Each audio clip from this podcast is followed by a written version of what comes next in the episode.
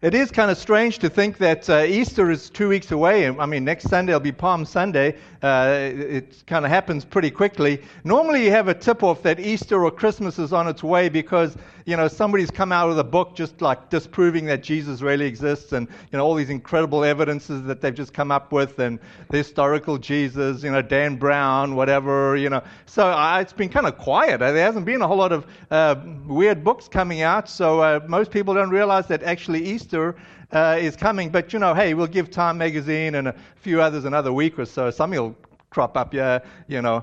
But uh, I am excited about uh, looking at uh, Isaiah, this book of Isaiah, because it's so, you know, as we finish the series on this book of Isaiah, but I say finish the series, but really we don't finish the series because Good Friday uh, is a big portion of Isaiah we'll be covering in our Good Friday services. Uh, because Isaiah 50, 53 is this incredible section in the Old Testament, in the book of Isaiah, which talks very specifically about Jesus' anticipated death on the cross and crucifixion.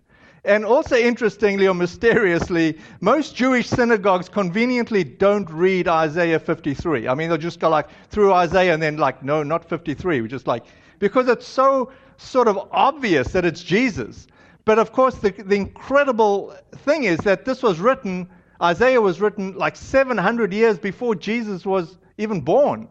And uh, it's just the most, uh, you know, this scripture that we're looking at today, uh, Isaiah, it's just so uh, uh, sort of breathtaking in the sense that so much was said so early on before uh, things actually happened with Isaiah predicting that things were going to happen, and then the things Isaiah predicted happened, and now we look, we live on this side of history where we can see both. We can say, okay, he predicted some incredible things, or prophesied, I should say, would be the, the whole better word. God gave him uh, insight of what was going to happen, and then it came to pass.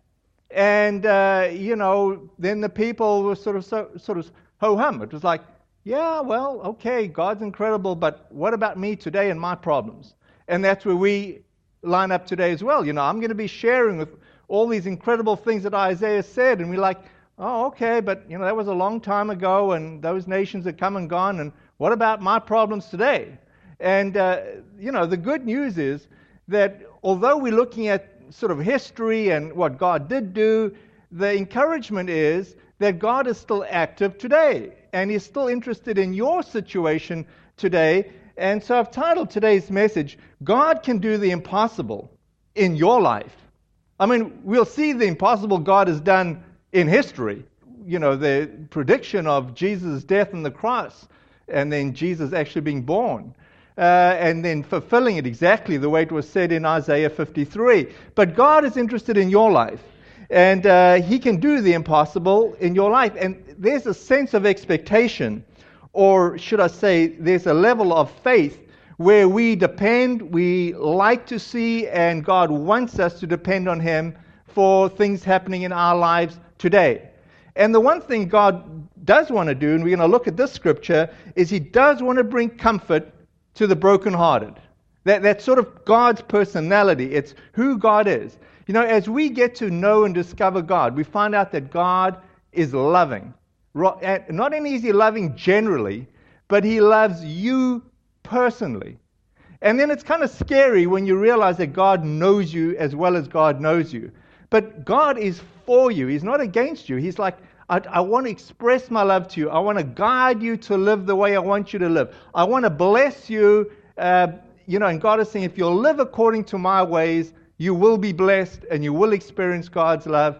And human nature, because we're broken, because we're fallen people, we're constantly pulling away from God. We're constantly thinking our ideas are way better than God's ideas.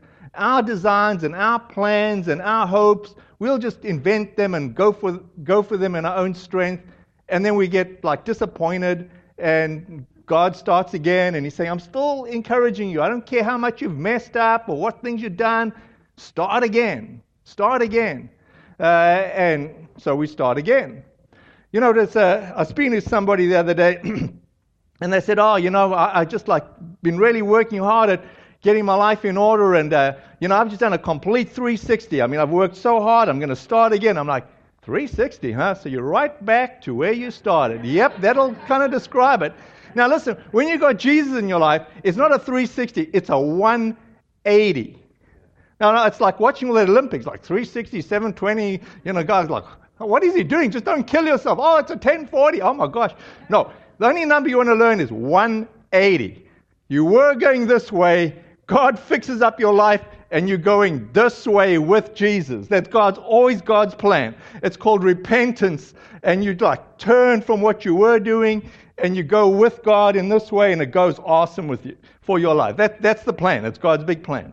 All right, well, we'll get down to some uh, specifics here. God can do the impossible in your life. If you've got a bulletin insert, you might want to follow along with me. I've got some of the outlines here. But God can do the impossible things in your life, and He particularly wants to comfort the brokenhearted. I don't know what stage or what phase or where you are in life, but I guarantee you, if you're not brokenhearted today, there will come times in your life, there will come a time, or has been a time, or you are in a season where you are sad, or you're brokenhearted, or the way you thought your life was going to go, it doesn't go that way. Uh, or sometimes, you know, just the, the brevity of life uh, uh, sort of surprises us. Uh, Debbie Dean, who's our children's director, she's not here today uh, because uh, she is accompanying her dad at his church for the first time since Debbie's mother died a week ago. So, very unexpected. Debbie leaves here, she's going home. Uh, her mom phones and says, Hey, can you pick up something at the grocery store? So she goes into the grocery store. She's picking up whatever it was her mom wanted. And uh, she's still busy checking out. Her dad phones and says, Your mom is unconscious. She's on the ground, and I can't revive her, and I've called 911. By the time Debbie got home, her mom was dead. Last Saturday, we did the, you know, they did the funeral down there. I mean, she died Wednesday. Saturday, she's already had the funeral. Now, I want to say this that's the sort of funeral, uh, because a lot of you came down to that, that I would want to have for my funeral. I'll tell you why. Because it's uh, simultaneously extremely sad and you're like grieving. But on the other hand, it's extremely like encouraging to hear a whole bunch of people that believe in Jesus and have a sense of faith and have a sense of hope for eternity. The family members are sharing, I mean, Debbie sharing, and her dad shares, and her nephew shares. And, and I'm thinking, each one of them, you know, they're living in this tension of unbelievable grief and trying to come to terms with what's happened. But on the other hand, having this incredibly strong faith and a sense of hope and a sense of it's not all done and it's not all over with. We're going to see mom again or grandma again. And uh, it was just a, it was just a really, um, you know, as bad or as difficult as funeral services can be, that was really good. It was really special. But what I am saying is now uh, Debbie is, you know, in this stage where she needs to be comforted, and her dad needs to be comforted, and uh, so they're dealing with the grief and they're dealing with, you know, moving on. But at the same time, there's this very real sense, and you could, you could, it was like tangible at the, at the funeral service where God was comforting, and you could sense the comfort of God in really just awful circumstances. And that's the, the reality of a life lived out with the Lord. He comforts the brokenhearted. Let me just, uh, let me just pray. Jesus, I just pray that uh, you just breathe on your words as I preach from your Bible. And uh, Lord, we just pray that you would speak to each one of us today, that you would indeed comfort those that are brokenhearted. Uh, Lord, you'd provide strength for those that are weak.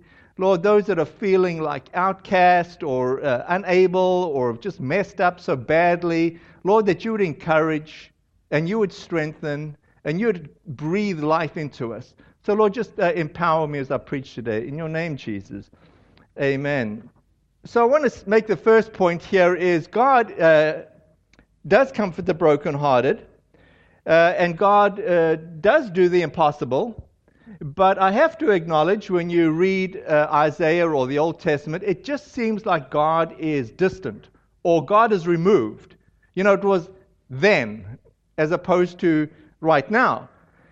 And uh, Isaiah just covers a sweep of history and a whole bunch of different kings and rulers. But in Isaiah 48 uh, 6, it, this verse, it says this You have heard my predictions and seen them fulfilled, but you refuse to admit it. Now I will tell you new things, secrets you have not heard. And so Isaiah, the, the prophet, has got this incredibly difficult job where God is asking him to speak to his people, to encourage them. And uh, he does, and he tells them what God is going to do, and God does the things that he said he's going to do. And then the people still don't follow, they still don't believe.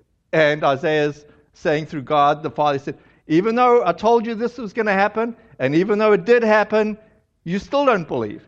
And you know, that applies to us today. I mean, you hear preachers like myself talking about Jesus and the, the, way Jesus can be personal. And we've talking about, you know, as we build up to Easter, that Jesus died on the cross to make things right between us and God. And, and we'll say, yeah, but that was long ago, and I don't really get it for myself today. And God is saying, look, I've showed you, I've proved it to you, I've done it in the past, and yet you still don't believe. And God is not like shaking your finger. He's like saying, Come on now. I know you're a little slow to get it, but I'm still for you. I'm still trying to pull you in the right direction. And that's what we see here in, in, Isaiah. And you know, some of the predictions, besides Jesus in Isaiah 53, you know, Isaiah is predicting uh, from chapter 1 to chapter 39. He, he's predicting, like, okay, people, you need to, like, follow the Lord.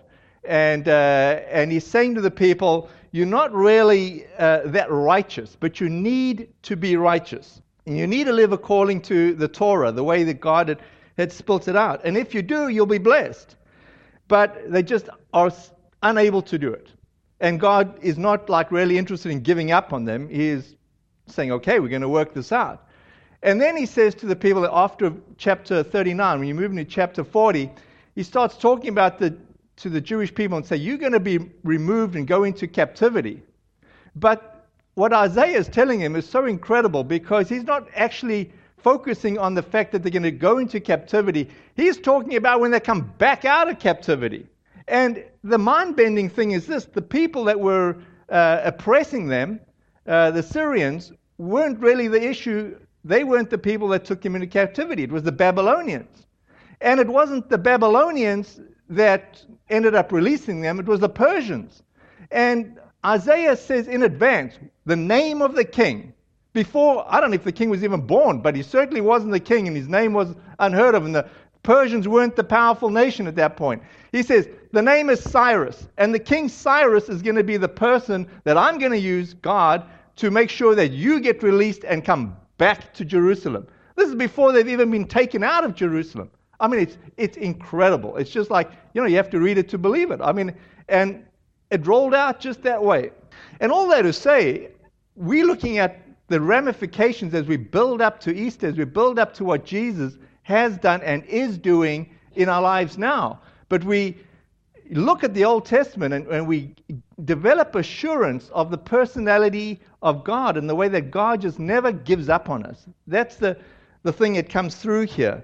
And so in chapters uh, 40 to 55, what we find out in that chapter is although God desires us to live a righteous life, uh, we actually can't do it. And we come to find out that God's grace does not depend on our righteousness. I mean, it's a phenomenal thing. God is saying, My grace to you does not depend on how good you are. And this comes through the New Testament. And it gives us a lot of hope because God is saying, I'm always going to be a God of grace. I'm always going to give you encouragement. And it doesn't depend on how righteous you are. It's because God is righteous and He's going to impute that righteousness to us. We need to be righteous, but He's going to do it for us. And then in chapters 56 to 66, uh, God, uh, Isaiah pulls us all together and he basically makes one point. He says, Your birthright is not what your relationship with God is all about. In other words, it's not such a big deal that you're born Jewish or you're born as a Christian in today's terms. The big deal is your relationship with God, no matter who you are. And God is saying, I am a God of all nations. and I'm interested in, it, in all people. And God does require us to live righteous lives, and uh, He's going to help us by the power of His Holy Spirit. It's what Jesus has done, and Him giving us the power of the Holy Spirit that we can become righteous. Not because we can do it in our own strength, like we'll just do the 360. We'll just like try really, really, really, really hard. Are we back to where we were? No. With the Holy Spirit, you're like, okay, I've got an addiction or I've got a problem or I'm focused on this. And the Holy Spirit says, no, no, you're going to go this direction. I'll give you a different focus, a different energy, a different amount of you know, desire to do the right thing. That's what the Holy Spirit does. From chapters uh, 55 to 66, some of it hasn't even been fulfilled yet. We're still talking about things that are still about to happen. And that is when Jesus returns. And then there's a whole bunch of what that's going to look like. I mean, the book of Isaiah is just such a big book which covers just so many awesome things. It's kind of fun to spend, you know, a few weeks uh, looking at this and just preaching on it. But I do want you to just, as we go into Easter, because we'll be focusing, you know, on Jesus, I do want you to just pay attention to all the Isaiah quotes that you're going to be hearing uh, in the sermons coming up.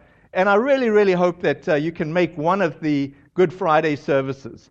Uh, with the ecumenical service that we're going to have here, we do this. Uh, the last time we hosted it was about, um, I don't know, eight years or so ago. We don't, because we go to all the different churches in, in, in Hopkinton. But I, I encourage you to come to that in that you will experience all the different traditions. So the Catholic guys will be very Catholic, the Episcopal guys will be very Episcopal, and they'll wear their robes and all their stuff, and then I'll be like, who brought you in? And like, okay, next year we get out of this place and we'll do it back at the, you know, wherever they come from. So, but it's kind of fun because we all agree that we're going to be who we are. And, uh, and so, you know, Brian will be leading us in worship. And already they were saying, okay, now which hymns are you going to sing? And I said, no hymns. No hymns. We've done all the hymns when we're at your church, but when we're at our church, no, we're going to do like, well, whatever, you get it. I mean, not, not there's anything wrong with hymns. Yep, okay, so God uh, can do the, the impossible, but do, God does seem to be a, a little removed. Now, if we pick it up here in Isaiah 61, chapter 61, verse 1 and 2, uh, let me just read this to you. It says, The Spirit of the sovereign Lord is upon me. Now, this has created all sorts of uh, problems for the Jewish people because it's like, who are they talking about? Is this Isaiah that the Spirit of the Lord is upon? Or is this like perhaps Jesus?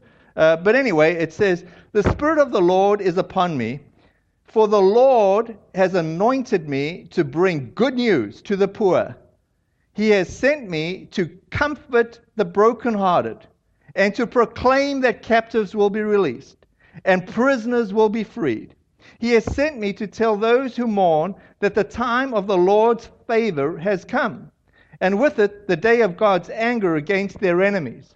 I mean, you're talking about a hope filled, comfort filled passage where God is saying, I am going to comfort you. That's my heart, that's my di- desire. Now, for those of you that are familiar with uh, Scripture, you will know that uh, Jesus picks up on this. And so, if the first part of my message is you know, Isaiah can seem distant, it can seem a little dated, it can seem like God is not accept, accessible. What I, the point I want to make now is that Jesus is very accessible. And Jesus starts his ministry. Uh, in, in, the Gospel of Luke, uh, we see that uh, Jesus got the genealogy and, you know, the Christmas themes. And, and then the very first thing Jesus does is he gets tempted by Satan. Goes out in the wilderness, gets tempted by Satan. And in that same chapter, chapter 4 of Luke, uh, he, we hear that Jesus coming into his hometown and he goes to the temple as he normally goes to. And as is the tradition, they'll have somebody read the scripture and they give him the scroll of Isaiah. Now remember, the scrolls don't have chapters and verses, so they get the scroll and the thing is like super thick. You know, it's like we got 66 chapters. I mean, it's a big thing.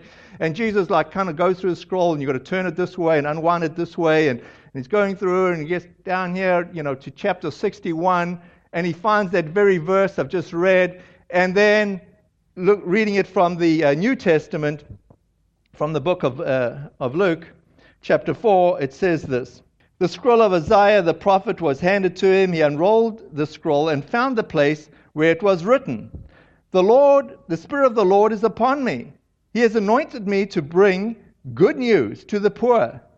He has sent me to proclaim that captives will be released, that the blind will see, that the oppressed will be set free, and that the time of the Lord's favor has come. He rolled up the scroll, handed it back to the attendant, and sat down. All the eyes in the synagogue looked at him intently. Then he began to speak to them. The scripture you have just heard has been fulfilled this very day. Okay, so Jesus says, I know I read that, but what I read, it's all about me. And it has been fulfilled. Everyone spoke well of him and was amazed by the gracious words that came from his lips. How can this be? They asked. Isn't this Joseph's, Joseph's son? And uh, in very short measure, Jesus goes from being like everybody's just gracious and they're amazed and they're like, it's incredible. And then they do what you and I would do too. But isn't God like not so real? And isn't Jesus just like a human? And isn't he like so and so's son? And don't we know Jesus' brothers? Like, who does he think he is? You know, and we sort of do the same things like, yeah, God is there, but I mean, I don't think he really knows me, and I don't think he really empower me. And Jesus like, no, I, I really am who I said I am, and I've come to do the things I've come to do. And then you find, in short measure, the people go from this guy's so wonderful to I want to kill him. And why do they want to kill him? It's like, you know, a few verses later, it's still in the same setting of when he's just read this scripture to them. Well, they want to kill him because Jesus starts making heroes of all the enemies. He starts giving examples where all these non Jewish people are the heroes of the story. And he's doing it from the Old Testament. He's taking Old Testament stories and he's pointing out to them look, this dude was not a Jewish guy, but he was the good guy in the story. And the people want to just kill him. It's like, oh, no, no. Jesus, you're not doing what you're supposed to do. We want you to be this way. And we make the same mistake when we start saying, God, you know, Jesus, you need to do this in my life. You shouldn't do something else. This is the way I want you to do it. But when we can relax and just say, okay, God, you know, you're in charge. Let me follow you instead of dictating to you what I want you to do. And then we allow the Spirit of God to move in us, good things happen to us. And that's when we start seeing the impossible become possible in our lives. When God is talking here, Jesus changes it. And he says it's not just the poor, like the financially poor, or those that don't have material possessions. We see as Jesus preaches in the Sermon of the Mount, he says, no, the poor is like the spiritually poor, the people that are like broken uh, spiritually. He's saying, I want to help those. I want to bring good news to those people, those people that are distressed or are feeling under stress or are feeling hopeless. God is saying, I want to reach out and comfort them.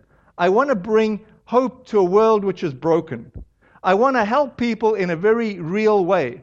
Last week, I, I made such a fool of myself unintentionally. Uh, I was out running with the Hopkinton Running Club, and we were running in a group, and, and one guy was running in the opposite direction. He's coming towards us, and I recognized him, and I hadn't seen him for a while, and I, and I just said, you know, hi, how you doing? And as he was going by, I said, just give my regards to your wife.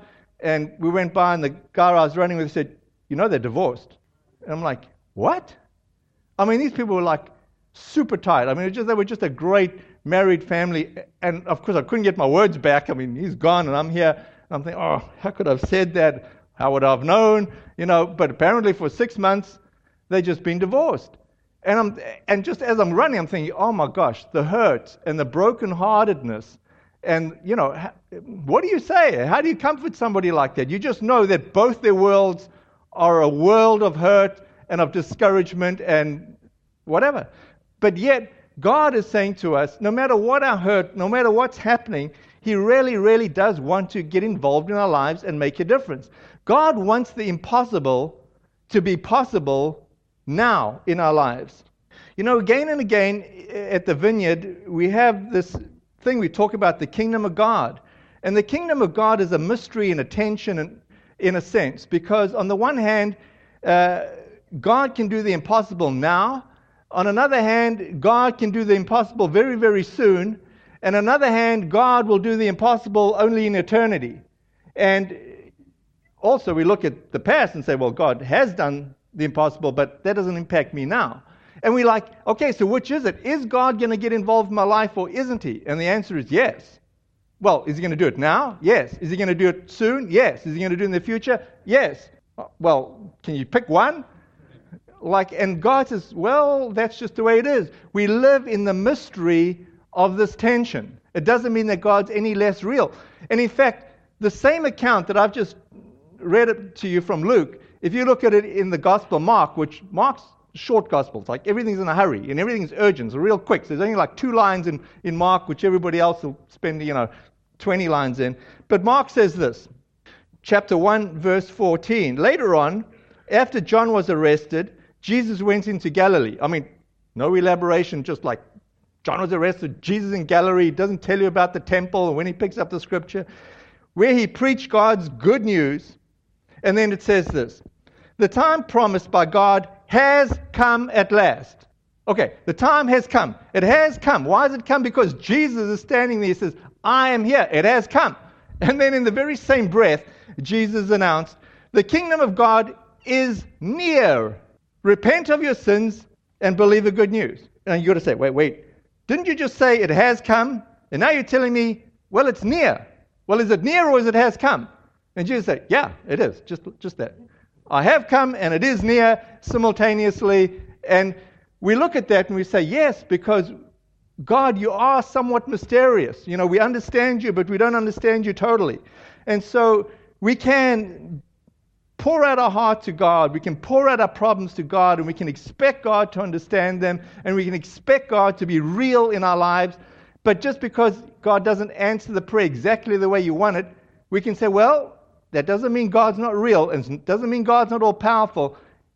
God might be near. It might be not just yet, maybe tomorrow, the next day. You know, I had a friend of mine. He, it's hard for me to say uh, he was a friend of mine because, I mean, he was just in a whole other uh, social class to me. He was the the CEO of a major uh, uh, international American company. He ran the, the German division, and uh, they called him back uh, to Boston to, as a promotion to run really the, the, the vice president of this ma- major international multinational company. But when they invited him back, uh, he inherited a whole other division which he had very little experience with, which was IT. So he was good in the manufacturing and the production and the planning and the vision and all that stuff. But now all of a sudden he had IT. And he didn't know anything about IT. And he was about to go into a meeting where they were going to grill him about all the IT problems and what he was going to do about him and what his, the vision was. And, and IT was becoming a real big issue in this company. And then he told me, he said, and I, I just can't get this picture out of my mind because it's so awesome. He says, I was so nervous. He said, I had no idea what to do. He said, so I went to the bathroom and I got down to the stall and I got down on my knees and I'm picturing this. Okay, here's this business executive. He's like super smart. He's done like huge amount of experience. He said, I got down on my knees and I prayed to Jesus. I said, Oh, Jesus, please help me as I go. I don't know if it was a shareholders meeting, a board meeting, or whatever. Just give me some wisdom as to what to do. And he said, I was just petrified. And he said, he went into the meeting and he said, it was incredible. He said, like everything just unfolded and we figured out solutions. And he just said, it can only be Jesus. Only Jesus can provide an answer to something that this super smart, intellectual, competent, capable person realized he could not come up with an answer for. And it was just a, you know, just, just a great visual. Can you just imagine this corporate executive in the stall, you know, on his knees, just praying, and then God coming through? Uh, it just, it's an, you know, God can do it for all of us and for any of us. None of us are too smart or too big for God, and none of us are too poor or too brokenhearted or too out of there. God loves all of us, and we're all in His care and we're all in His love. So let me just uh, say this as I finish. You know, your best days might still be before you. You haven't like used them all up. There's still great things ahead for all of us. Doesn't matter if we're in a season that's where we're brokenhearted. Uh, it doesn't matter that things may seem heavy for us. God is always in the business of lifting us up, of encouraging us, of saying, You can get through this difficult season. You will get through this difficult season. And God is saying, I want to give you my Holy Spirit. I want to help you. I don't want my people to stay brokenhearted forever. There's seasons where we can grieve, but then there's seasons where God is saying, I got good things in store for each and every one of us. We have that hope. We just can't you know, dictate to God exactly how that happens. Why don't you stand and why don't we have the worship team uh, come on up and we'll do some ministry at the end of worship. Lord Jesus, I just thank you that you are a God who is real, that you know each one of our problems, you know what stresses us out, and you say you want to comfort the brokenhearted. Uh, uh, Lord, you know that we get in a mess sometimes because we created ourselves, and sometimes we get brokenhearted just because life is short and people die. And Lord, sometimes we get brokenhearted for no fault of anybody's, just sad things are happening. And so, Lord, we just thank you that you encourage us and strengthen us and believe in us. You've sent your Holy Spirit to be with us. And we thank you, Lord, that we can come to church and experience your power and your joy, and that you can transform us, that we can leave different because you promise that you will be with us. In your name, Jesus, amen.